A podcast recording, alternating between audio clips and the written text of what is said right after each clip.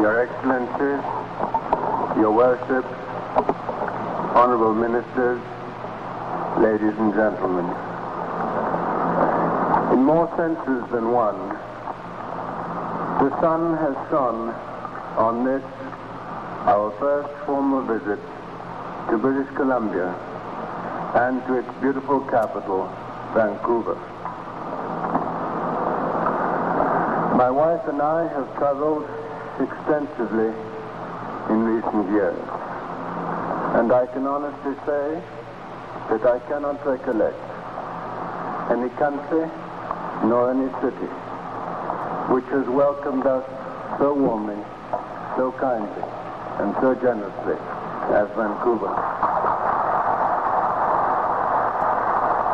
I have spoken elsewhere of the almost palpable psychological change which I detected immediately among my community here.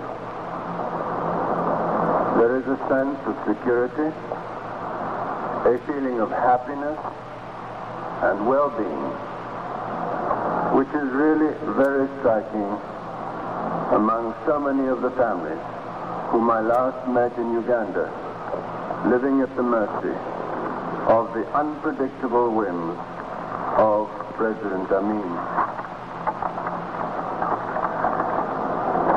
These families were expelled at a few hours' notice and deprived of everything they possessed, including even the citizenship of the country to which they had offered their total allegiance.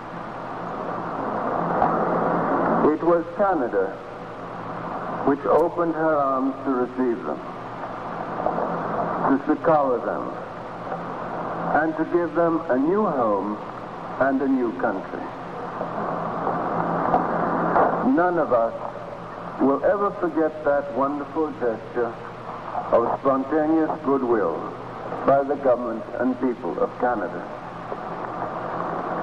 All of us are determined to repay the kindness which was shown to our people throughout this land, and very particularly by the province of British Columbia and the city of Vancouver.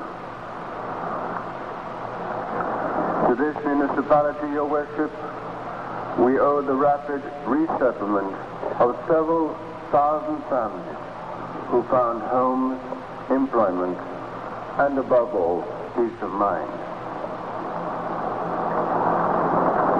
In saying this, and in paying a most sincere tribute to our Canadian friends, I do not wish to minimize the other side of the equation. To move from one end of the world to the other almost overnight, to start from the bottom of the ladder again, to become familiar with new customs, new laws, and new institutions was not an easy task. It was a very real challenge. As much as I suspect for our women as for our men. It was a new life, but it was a new life which was approached not alone, but with the kindness, the generosity, and the help of Canada and the Canadian people.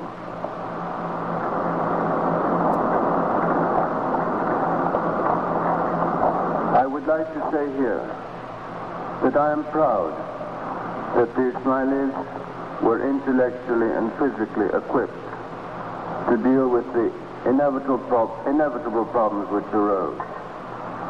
They have worked hard to support themselves, and I think they have learned quickly to become good Canadians.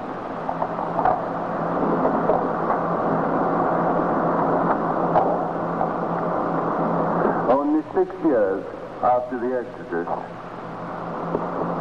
and with the limitations of our relatively small number, the Ismailis are making a positive contribution to Canada's economic development. But what is more important is that this is a commitment that they have taken and that they will abide by.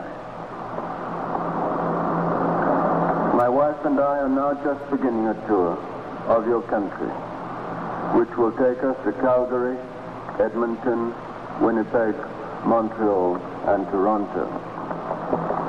I don't know what President Zenat will find as an explanation in Toronto for having selected Vancouver for our capital, but that's his problem, not mine. This is a journey to which we are looking forward with the liveliest anticipation.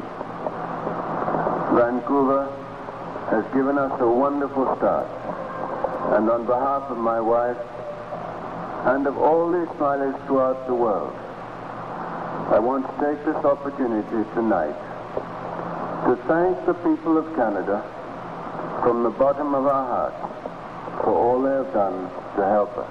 Thank you.